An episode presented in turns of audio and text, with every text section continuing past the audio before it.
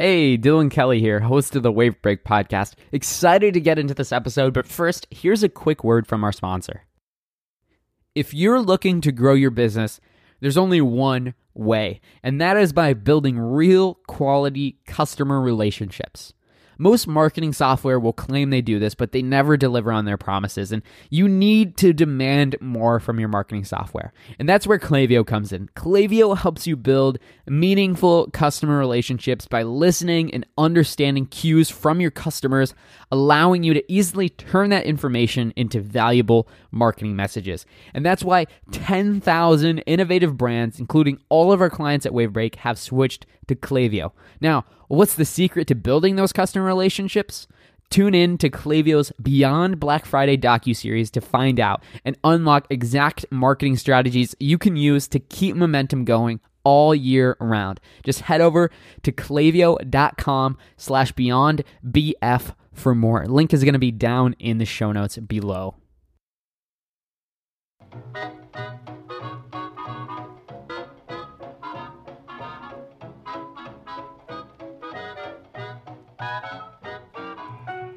What is up, everybody? Welcome back to another episode of the Wavebreak podcast. I'm your host, Dylan Kelly, founder of Wavebreak. And if you're new here at Wavebreak, we help e commerce stores stop leaking revenue with done for you email marketing. I want to tell you guys a quick little story. So, give you a little insight into my life. I always find that's like the most fun thing to do. And when like I'm a listener, it's just like, because you know I just come on and ask questions. So here you're going to learn a little bit more about the host of the show, Dylan. So basically, the last few months I have been sitting in a folding IKEA chair to work in.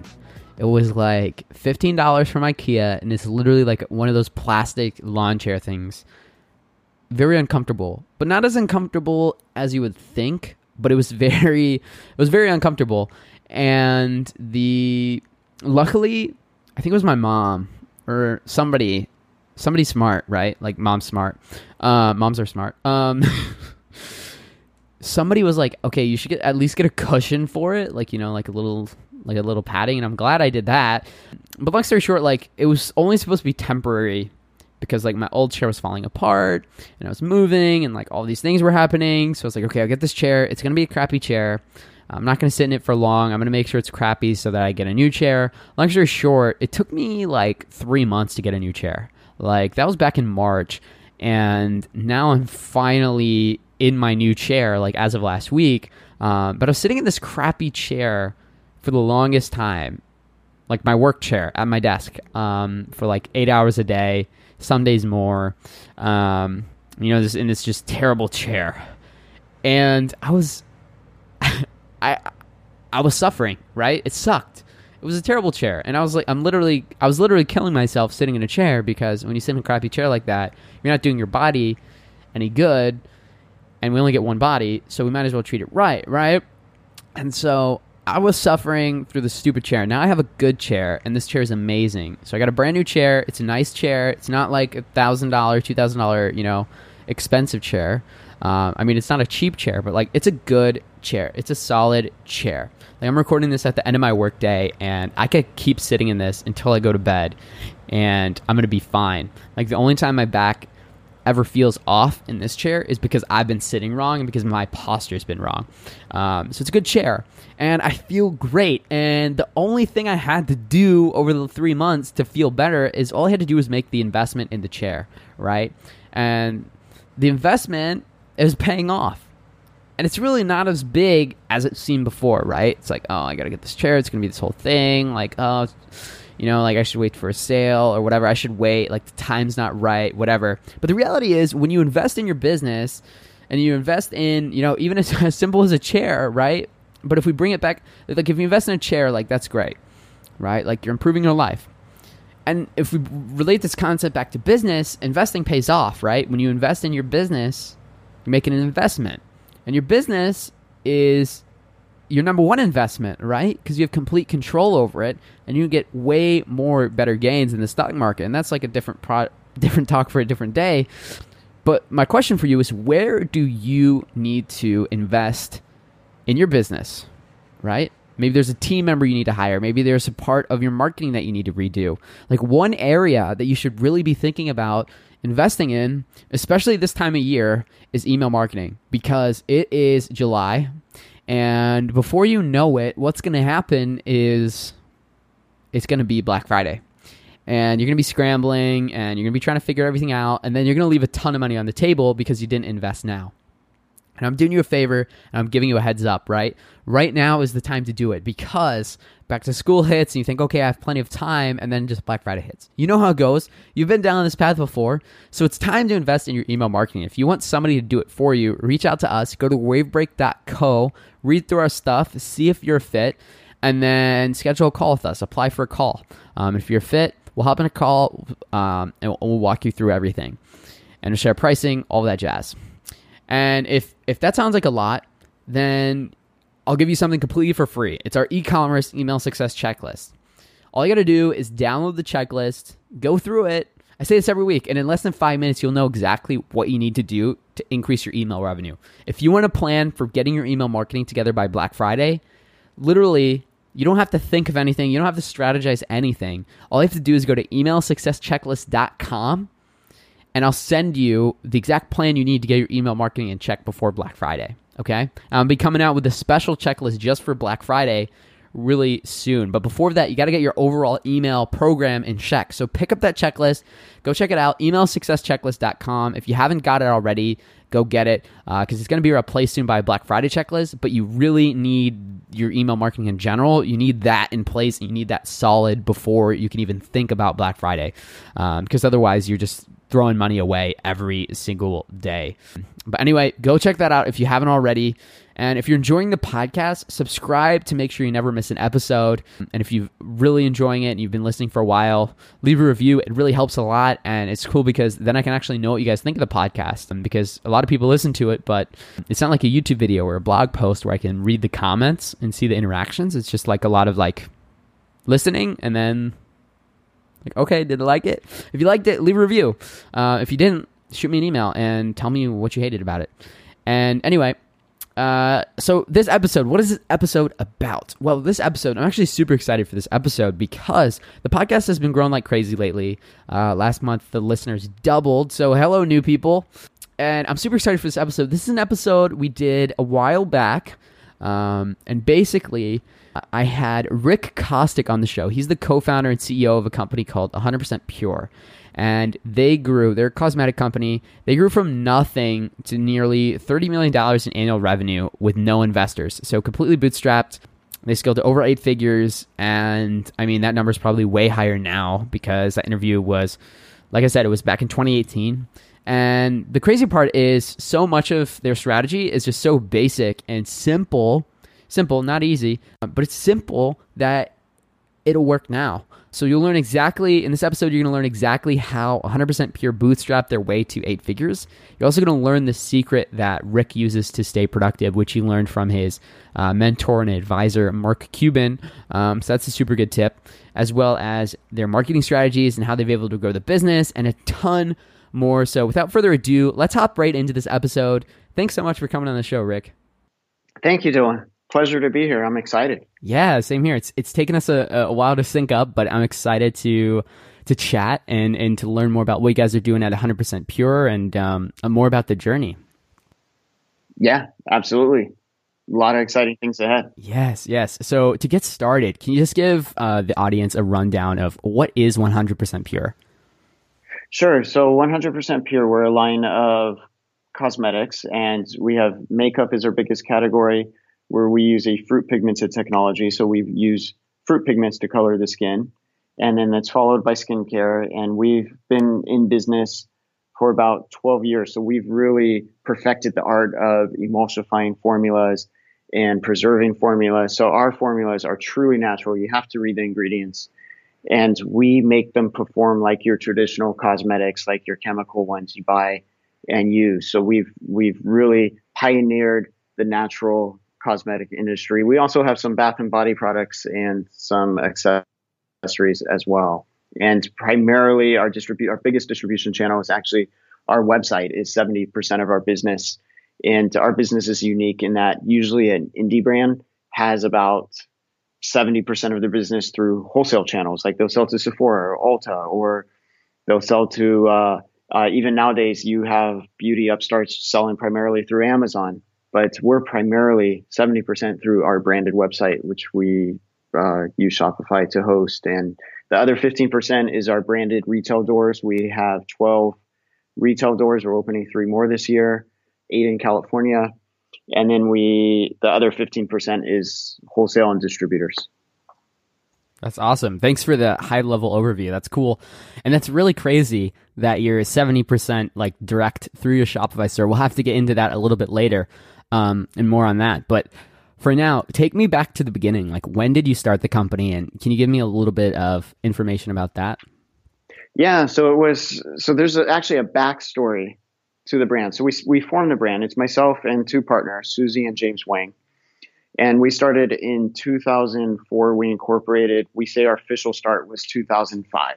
So reversing back, my background, I was studying computer science at Berkeley and I would go with my mom to her hair salon and I would talk to the hairstylist there. And he had an idea of doing shampoos and conditioners, like a, a hairline for teenagers. And so I told him, I said, you know what? Teenagers are on this new thing called the World Wide Web. And we can program out a website and we can actually sell through a digital presence on the World Wide Web. And uh, he thought that was pretty cool. So we partnered up and we launched five shampoos, five conditioners. Uh, we named it after him. And we we launched the website. And also at that time, Sephora, we had some traditional wholesale. Sephora picked it up, Nordstrom picked it up and this is how I met Susie. So Susie, my dad showed me an article in Forbes profiling Susie, and it said Susie was doing the same thing. She was creating a a, a skincare line, a line of powdered masks in her dormitory room. She was attending Berkeley. And he said, Do you know her? Because she's doing the same thing. She's going to the same school. And I said, No, I, I don't know her. And I started reaching out to her. So eventually I made contact with Susie and I at that time I had since we sold off our line to a distributor, so that was done, and it was I was ready for the next thing. And Susie at that time, she told me she she was formulating for some of the biggest companies in the world, and she told me how when she was formulating one day, she knocked over this vial of chemical and it warped the table, it warped the lab table, and she was saying, you know, there's these things we're putting in cosmetics that I don't think it's good for our bodies. I don't think it's it's really good for our skin. Our skin's our largest organ. It's ingesting. It's getting inside our bodies, and you know how long like pesticides and chemicals stay in your body. It stays in um, pretty much for your lifetime or for years. And I said, well, you know, do you enjoy formulating? You have this contract. She had a contract in front of her where she would be tied down for the next five to 10 years of her life formulating for this very large cosmetic company and she really was disillusioned, didn't want to do it. And I, I told her this. I said, you know, we know how to start a line. Why don't we just make our own line? And then one of us came up with 100% pure. We're not sure who. And then Susie said her brother was graduating from college at the time and and could help us out. And that's when uh, we joined forces with James, her brother, and the three of us. We launched 100% pure. And we actually, so I, I immediately made the website because th- this was 2004, 2005, and I knew how to code. So I just put it up. I think back then there were, I don't think Shopify existed back then. I think it was, uh, I can't even remember who we first used. It might have been Volusion or something, a platform like that. And then we, uh, we launched it through traditional brick and mortar distribution as well. Our main customer was actually Bath and Body Works because they had a concept at that time competing with Sephora, called their flagship stores where they sold other products. And then we invented a new technology of fruit pigments. Susie was picking blackberries in the garden and she showed me her fingers and said, Look, Ric, look at how this blackberry stains my fingers. What if we put this into cosmetics? And that's where I said, Wow, that's brilliant. Yeah, if we could figure out how to do that, we'd have something entirely novel and new for makeup. And so we took that and we put that in formulas and we launched that on QVC. So QVC sort of helped give us our start for the first three years. But then this is what helped me really focus on the online. Our QVC relationship broke down in 2009 and we, we stopped selling through QVC. We also had been in and out of Sephora with our previous brands. So we know that those, you know, the, the big retailers, it's, it's tough doing the managing the business through big retailers. It's pretty cutthroat, pretty tough. They can cut you at any time and you lose a huge chunk of sales. And so I realized our website was doing pretty well. And I said, look, you know, our web business is, is pretty stable, pretty solid. And you have this solid base of consumers and you control that direct relationship. And then we had all this inventory coming back from QVC. And I said, you know what? We're going to really focus on our web business and really put our energy into growing the web business. It's what we know, it's what we do best. And we really focused on, at that time, you know, year 2009, we focused on SEM and email because those were the main drivers of your business. And we also opened up retail stores. I mentioned we had retail stores. So we opened up a Berkeley retail store in 2006. It was just on a whim. I saw space release and we said, I wonder what it's like to open a store. And we literally, we went to Ikea, we got shelves, we went to a sign shop, we bought a sign, and we went to Office Depot and bought a cash register. And we put our products up. It's on College Avenue in Berkeley. And we opened up shop and the community really supported us. So I'm, I'm very grateful to the, the Berkeley community for coming out and showing us support in our early days. So we have this great mix of web sales and retail doors, and we started opening up more retail doors and focusing on the web business. And it just from 2009 until 2018, we've grown the business, you know, about five times, five x. So it's it's been, and that growth has brought us to today. That's an awesome story. I don't even know where to start to dive in. Um, but like first things first, the way that you figured out what to put in your products was just uh, that's an awesome story. That's brilliant. And I also really liked how you guys doubled down on what worked in a time where everyone was going wholesale. You saw this direct to consumer um, the opportunity and you went for it. And what's also interesting is that this was also the same time as the recession. What was it like building this business through a recession? I think a lot of people would say that, you know, things are going really well right now. Can you tell me a little bit about what it was like building your business through that recession? Yeah, so that's that's really interesting because yeah, things are going really well now, and, and recessions are inevitable. You know, it's a cycle; it happens at some point. And so the recession time was when we lost our QVC business, and where we really focused on driving the web business and you know, I came up with a lot of, uh, we had a lot of inventory at that time because we had the inventory come back from QVC. So I did a lot of promotional during the recession. And uh, our business actually went down between 2009 and 2010, but it went down because of the loss of the QVC business. It didn't go down because of the web business going down. The web business grew in the recession. And uh, it, we didn't we were i felt like we were a little insulated from the recession it didn't seem that scary to us i don't know if we were just we are younger then so maybe just very fearless more fearless but uh, the number one thing is you know you got to watch out from your spending don't overspend overcommit make sure that you can weather the storm if a recession does happen Right, right. That's smart. And so, fast forwarding to now, um, you said since then you've you've grown five x. You've grown a lot. You've got retail stores. Um, like, what size is the business now? Like, how many employees do you have? What's your revenue look like? Sure. So we're we're at our corporate office. So we do our own fulfillment too. We're different in that aspect. We're located in Silicon Valley, in San Jose, and we have our fulfillment with our offices in one location. So we have about 60 to 80 employees here in the office and in the warehouse side when we started the company, we manufactured everything ourselves. So literally, Susie James and I, we made everything out of our Napa farmhouse. We just made everything out of our home. We lived together because we're working together. And then we ended up buying a warehouse. We manufactured, bought another warehouse manufactured. And then we decided to get out of manufacturing just because James was running manufacturing and he was sort of killing himself on the manufacturing. He, he dropped things on his toes or or spill some hot water on him and oh literally. and yeah literally. So, i'm picturing so him made, like drowning in work not like actually killing himself man. Yeah. Yeah yeah literally physically physically affecting him. So we we made the board decision we're going to get out of manufacturing even if it's going to mean um, you know it's going to take longer for us to get products.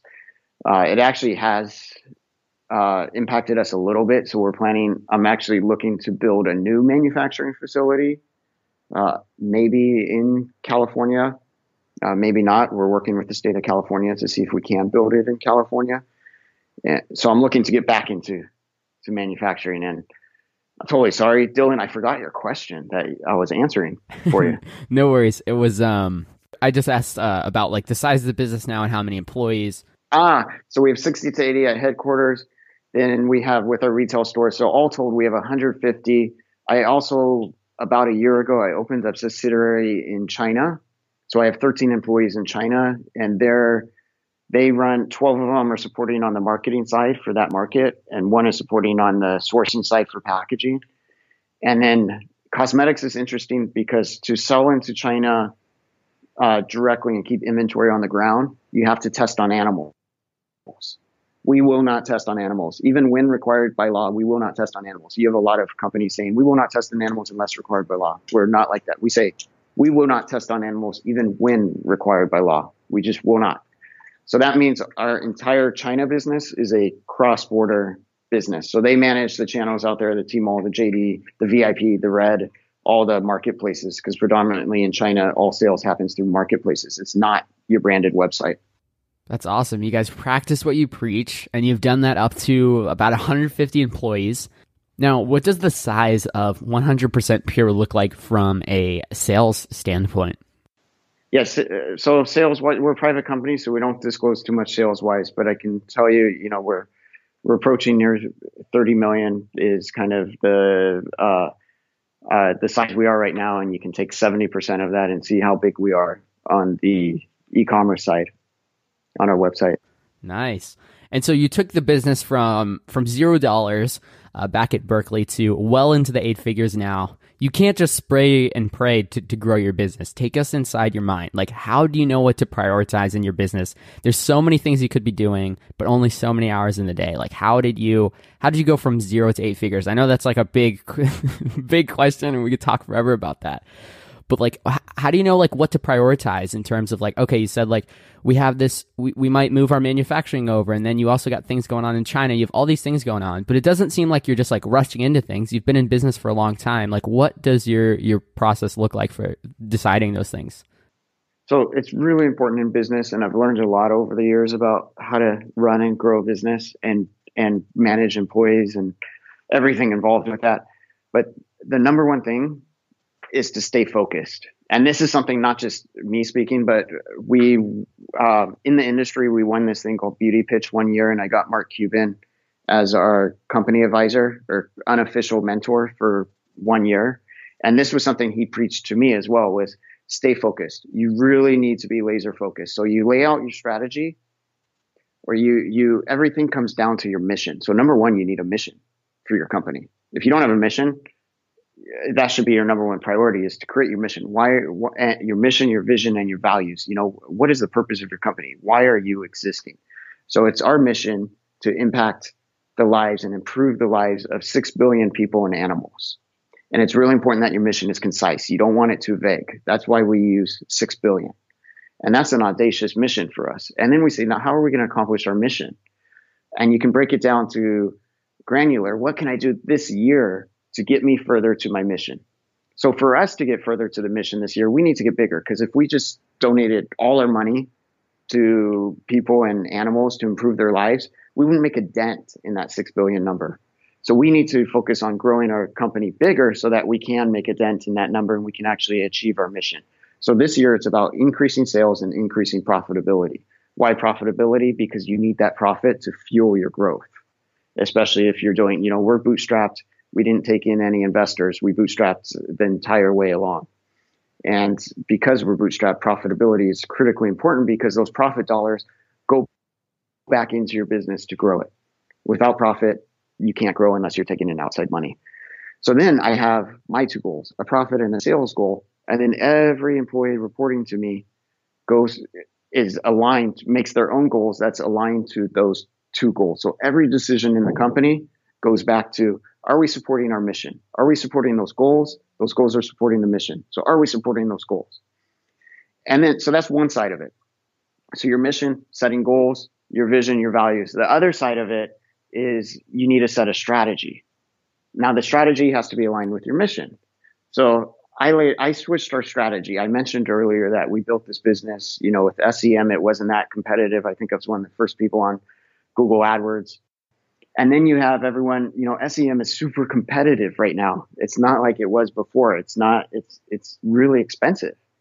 So the next shift, the strategy I laid out, I said, Hey, I see a shift happening. You got to be able, and this is where you need to be able to transport yourself to the future, at least be able to look into the future. And this just from, comes from researching and even listening to podcasts like this one is learning what's, what's the state of the landscape in the future and how can I gear my strategy around that? So the strategy I laid out based on what I see in the future is a content based one because right now content it's getting more competitive, but there's a lot of opportunity in content. So we're on a major content push. So I've doubled down on that's writing blogs, that's uh, even doing podcasts or um, taking, you know, creating video, creating photography. We have a videographer on staff. We have a photographer on staff. And it's also another part of that strategy is influencers. We're targeting the influencers to really connect with the consumers to drive the purchasing behavior. So you lay out your strategy, you lay out your goals, you put the two together and you really focus on that and don't deviate and always plan in the future. Don't plan right, right now what you're doing for this month always try to plan out what you're doing three, four months down the line and execute for now, but plan for the future. Wow. Wow. A lot to unpack there, man. That was a great answer. Um, yeah, sorry, that was that was a winded answer. Yeah. no, no, but I mean, you, I think you needed that much time to explain it. Like, I don't think you rambled or anything, but like the system and the strategy and the goals and the mission, like it all ties together, and it all starts with the mission, and then from there, you have your goals. And then from the goals, what I think is really cool is like, I think a lot of companies are just spraying and praying. I, I use that word already, but just like, okay, here's our revenue goal or whatever. Like, they don't really know why, they don't really have a why. They don't really know how. And it might be the, the founder's goal to get the company here, but like no one else on the team really knows the goal. Um, do you think that sharing the goals with your team and having everybody working towards the same goals and the same mission, uh, like, do you think that makes an impact on hitting your goals? Yeah, you, you brought up a very good point. So your mission becomes more critical when you're bringing others onto the team because you might start a business just because you want to make money and you're thinking, what's my mission? My mission is to make me rich. It's to make me a lot of money. Well, not a lot of people are going to want to work for you with that mission to make you rich. Who wants to work for you to make you rich, right? So you you you, you need to really make a mission that's not about making yourself rich or making yourself money. You need to eh, think about a, a different reason you're doing this. At the end of the day, money is just a scorecard. It's not really, I mean, you're going to be successful and eh, it's not going to matter that much. It's just your scorecard on how well you're doing towards your mission. And it also gives you fuel to accomplish your mission. So make sure your mission is not about making money. And then your people will buy into that mission and they'll work harder for you and they'll feel connected with the brand and with the company. I love it, and I'm sure that affects like your churn and your um. Or, did I say churn? I don't mean churn. Um, what's the word? Turnover. Turnover. Turnover. Man, I'm turnover. thinking in recurring revenue. I, I don't know why. Um, churn. Uh, yeah, and I'm sure that plays a role in, in, like retention and retaining employees. What's like? Do you see it? Do you notice a difference there with a better mission? Absolutely. You get people aligned. You know, people want a purpose in life and you're giving them a purpose. You create a mission, you give them a purpose. Everyone here is making an impact towards that mission. Everyone here from their work, other people's and other animals' lives are being improved as a result of their work. Uh, it's a feel good. You don't just want to work for money. It's kind of empty reason to work. You want to work for something greater, greater than just bringing home a paycheck. And it makes you feel really connected. So so it definitely works on uh, decreasing turnover. There's a lot of factors to decrease turnover, but this is a major one. Right, and now you have a you have a huge team now. Well, I, will call it huge. Um, 150 people is a decent amount. Um, how do you hire good talent? Do you have any advice for finding great employees? So number one is you got to hire to the culture. don't just try to hire for the job. Oh, I think this person can do a great job. Because you have people with different culture mindsets, and this is something I've learned the hard way is you can get culture clashes that just slow you down like crazy.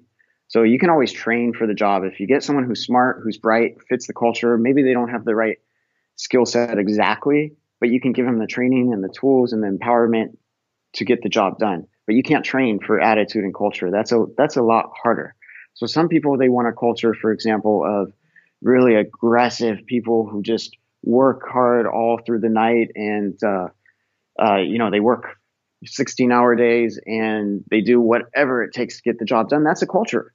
That's not our culture. Our culture is we want you to have a balance, you know, care about your family, work really hard. When you're here at work, you're really focused, you get the job done, and you're extremely empowered. You're expected to take on a lot. No one's going to tell you what to do. You got to figure out your job and you got to achieve your goals. So that's kind of our culture. And at the end of the day, you go home and you have a great family life. And uh, hopefully everything is planned out. We're not putting out fires that you're going to have a, a well balanced life. So hire for your culture.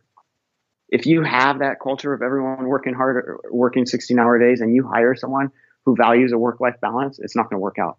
And alternatively, if you have a work life balance and a culture of people who like to go out and do, you know, fun things on the weekend, and then you hire the someone who just likes to work really hard, he or she is going to get disillusioned with everyone else at the company, think that they're slackers, and you're going to have a big culture problem on your hand. Yeah, I think that's something that a lot of people overlook until they make the mistake and they realize, like, oh, this is a bad fit um, like culture is really important, especially like you said, like the work life balance. Like those are to- two totally different types of people. Like the aggressive person versus the person who likes to be present in everything they do, work really hard, and then uh, I guess for lack of a better phrase, play, play really, really hard. hard. with their family. Yeah. yeah. Um, but yeah, that's that's so cool. So um, like, is that something that you guys have always had um, like that you've always cherished at 100% pure? Like, okay, we really value uh, spending time with their family, working really hard, but also playing really hard? Or is that something that you guys kind of came to terms to over time? It's something I came to terms to over time, and and then the company came to terms to over time. It's not something I always had because I used to myself work like crazy and show myself working at crazy, stay at the office really late, and uh, but I've I've come to terms with that and realized I really need to set the example. So I make sure every day, yeah, I'm in at eight, but I'm out by five thirty six. You won't see me past six o'clock at the office, even if I'm doing emails at home and, and stuff at night. I don't want my staff seeing that I'm working. I want to set the example that, hey, get your work done during the day, work hard during the day so that you can be home with your family at night. Nice. I like that. Yeah, it's evolved over time, and there were periods of time when we didn't have that, and, and it created chaos in the company. It wasn't uh, fun for the employees.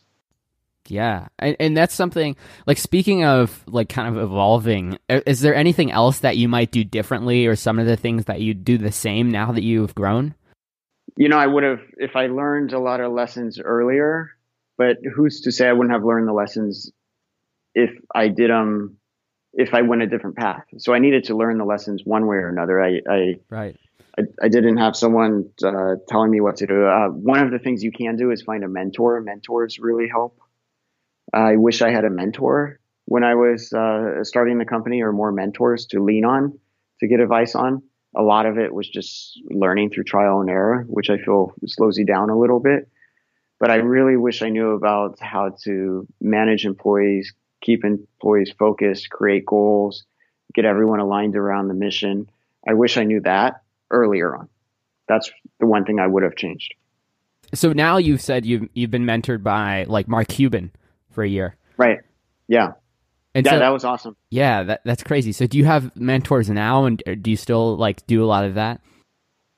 I I network quite a bit, so I talk to everyone in the industry. I make sure another thing that Mark Cuban taught me that really hit home was he said, "Know your industry," and I might quote him wrong, but he said, "Know your industry better than anyone else." And so that's something I really take pride in is, is I know the cosmetic industry, I think better than 99.9% of the people. Uh, I know I'm not perfect, so there's probably some people out there that know it more than better than me, but I make sure I talk to as many people as possible about new technologies, new ways of doing things. I attend, sometimes I'll listen to, you know, I'm always learning. I'm, whether it's listening to podcasts or whether it's going to a conference to learn about new things. And I, I track competitors. So as far as mentors, I don't have any official mentor, but I have a lot of a network of unofficial mentors. Yeah, and that's powerful stuff, especially when you're that person in your industry and it's kind of like, "Oh, I need this or I want to learn more about this." And it's just like you shoot that email or you you call that person and they just pick up because it's like your friends. Like that's powerful. That's when you know you're powerful and you have a lot of I don't mean like powerful like destroy the world, but I don't know if maybe that's the right way to say.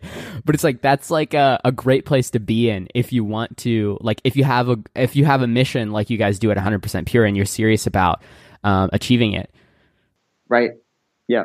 And I have a lot I in my network I have a lot of friends that are very successful and they help mentor me along the way, which I appreciate.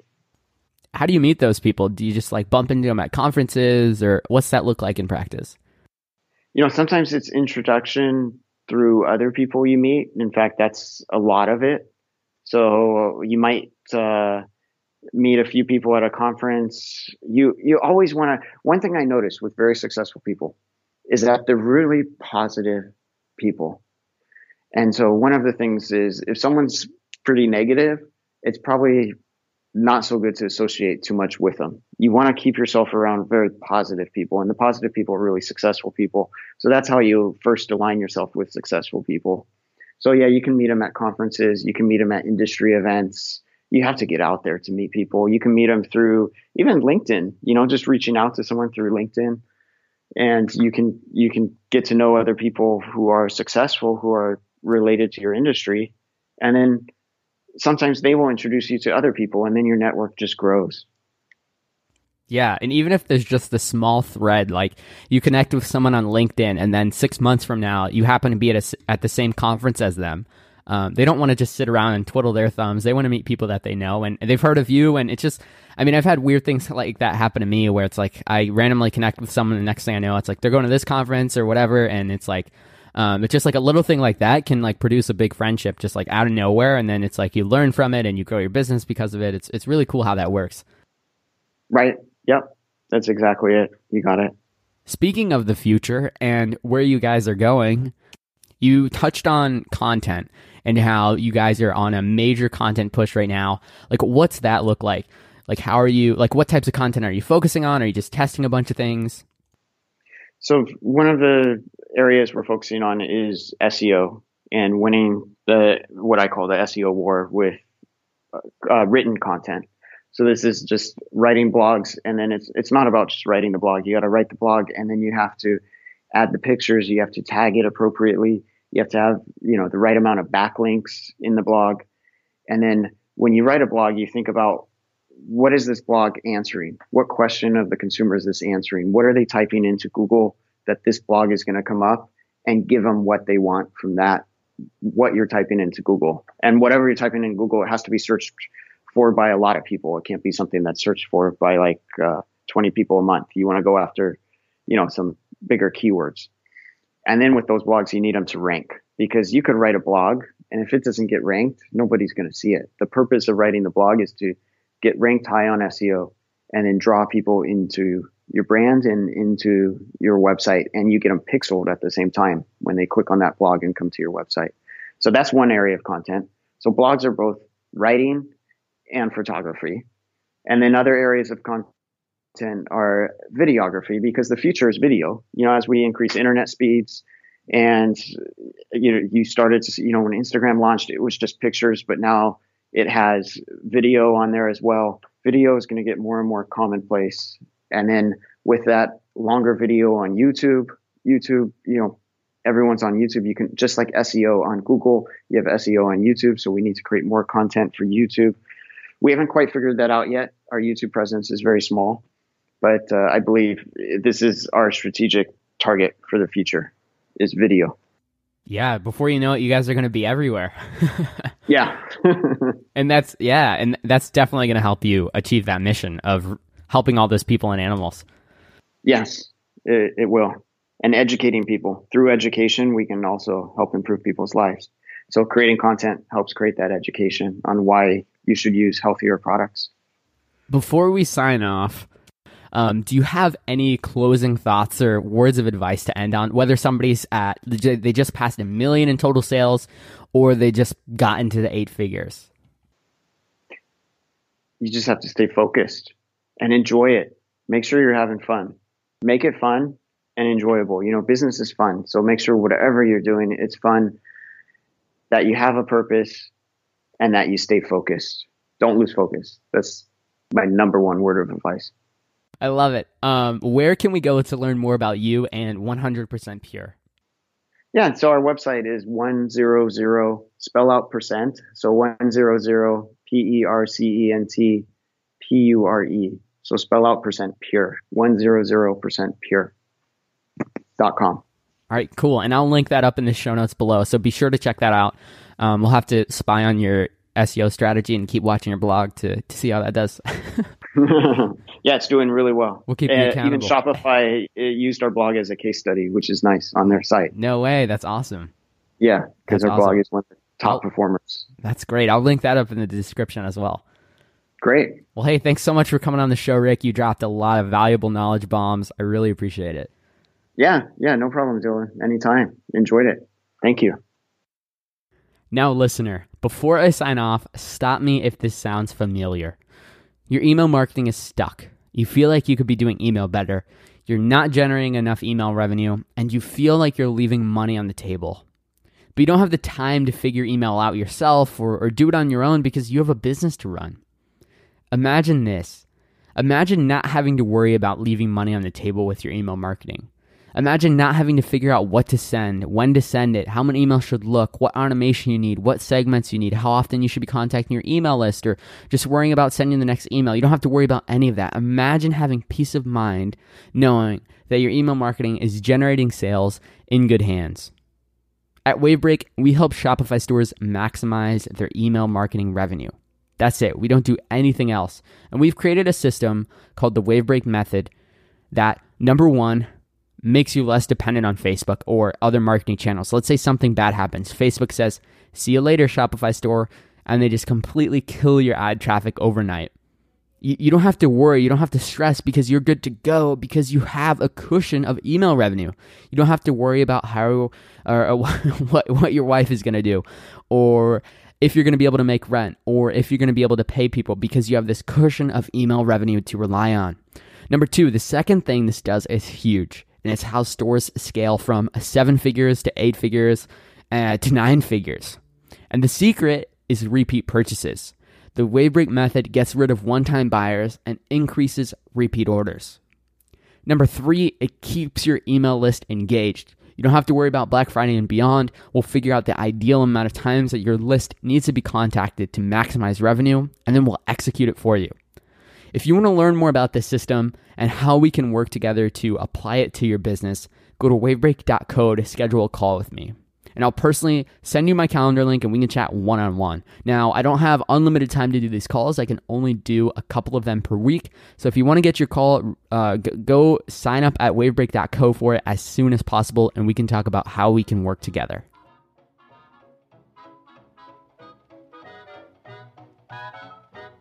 Thanks for listening to this episode. Subscribe to the show on iTunes to get notified of new episodes as soon as they drop.